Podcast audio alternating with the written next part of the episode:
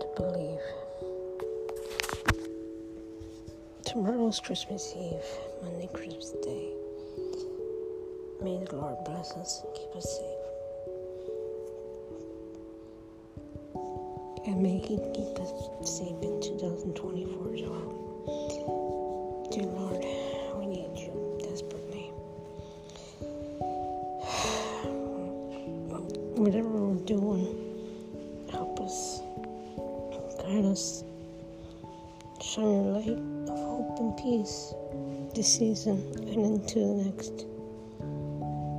Do not allow the enemy to steal our joy this Christmas season. For you and you alone know our hearts, our minds, our spirits. And you can tame them. You can keep them calm. Many of us struggle with being prepared for anything. I'm no exception to that. I struggle daily, and I'm not ashamed to say it, but I do struggle.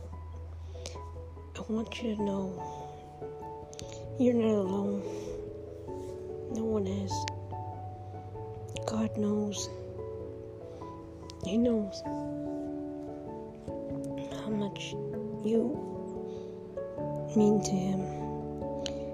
He wants you to be open and receptive to His messages. He wants you to learn to accept that it's okay to not be perfect, that you were not created to be that way. He created you with your imperfections and all. Just accept them. Yeah, I have a tough time doing that but I'm learning. We all are. So please, if someone in your community is struggling, help them out. Whether it be a single parent with children or whole family, help them out. Be that beacon of hope that they need this Christmas season and never forget that He loves you more than ever before.